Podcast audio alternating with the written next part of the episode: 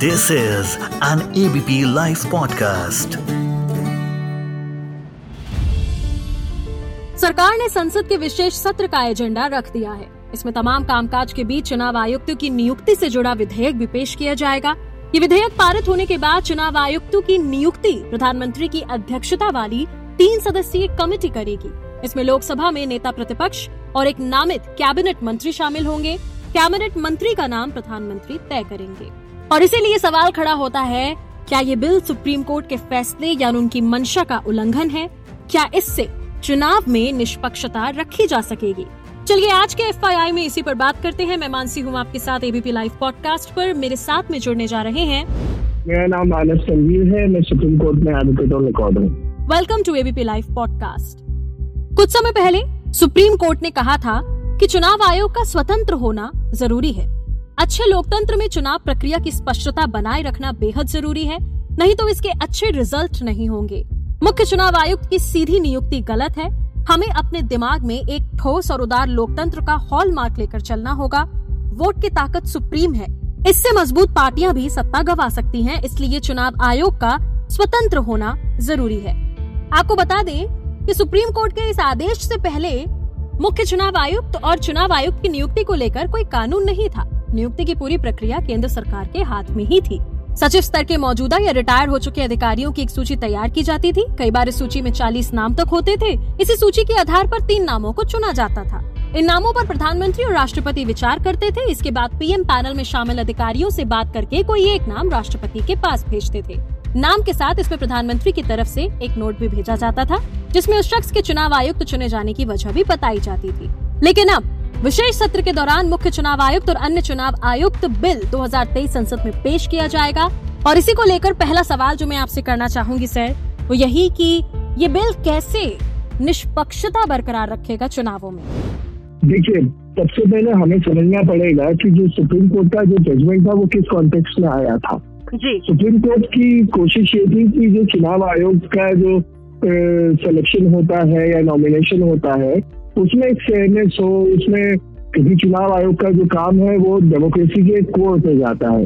हम्म, उसको सर चुनाव कराना है चुनाव का निष्पक्ष होना डेमोक्रेसी के लिए सबसे ज़्यादा ज़रूरी है।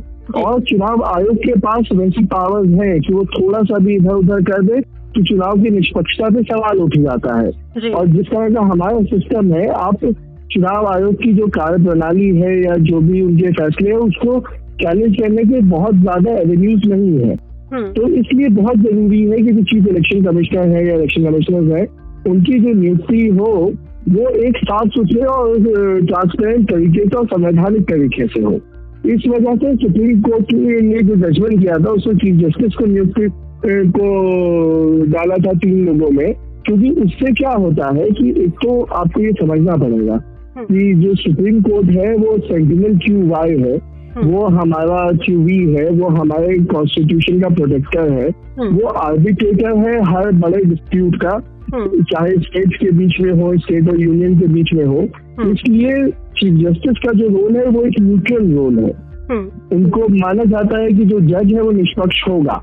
और हमारा सारा बेसिस उसी फंडामेंटल उसी बेसिस पे है कि जज जो है वो निष्पक्ष होगा। हम्म, अब आप उसको हटा के आप नया कानून लाते हैं जहाँ पे प्रधानमंत्री लीडर ऑफ़ अपोजिशन और एक यूनियन मिनिस्टर हो जाता है। अब जो यूनियन मिनिस्टर होता है वो तो ऐसे ही प्रधानमंत्री की पार्टी से होगा। प्रधानमंत्री के अधीन होगा। प्रधानमंत्री कैबिनेट के हेड है। हम्म, तो वो उनके अधीन होगा। तो उससे ये उम्मीद करना कि वो प्रधानमंत्री का अगर कोई उनके खिलाफ जाके बात करे या उनसे अलग व्यू दे तो ये बेवकूफ़ी है अगर हम ये मानते हैं कि वो उनसे अलग व्यू देगा।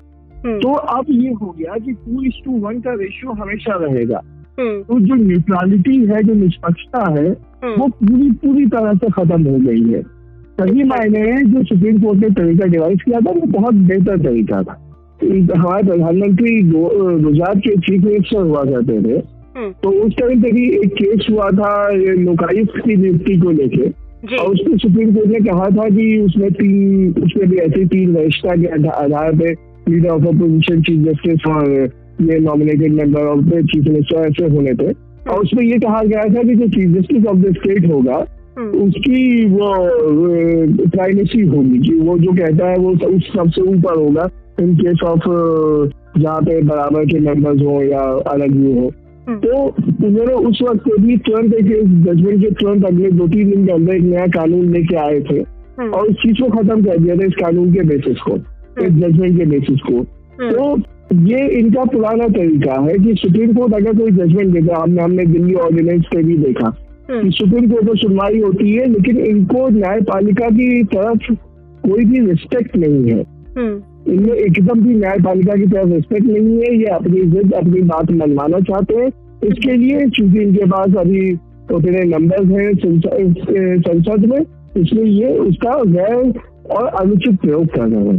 यानी कि ये तो साफ़ है कि ये निष्पक्षता तो चुनाव में लेकर नहीं आएगा और एक तरीके से क्या ये नया बिल सुप्रीम कोर्ट के फैसले का उल्लंघन होगा?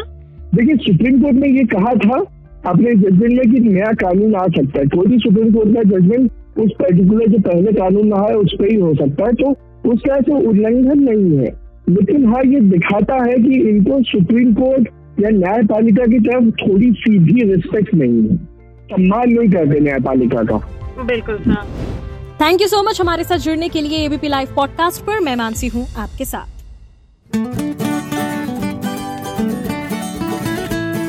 This is an ABP Life podcast.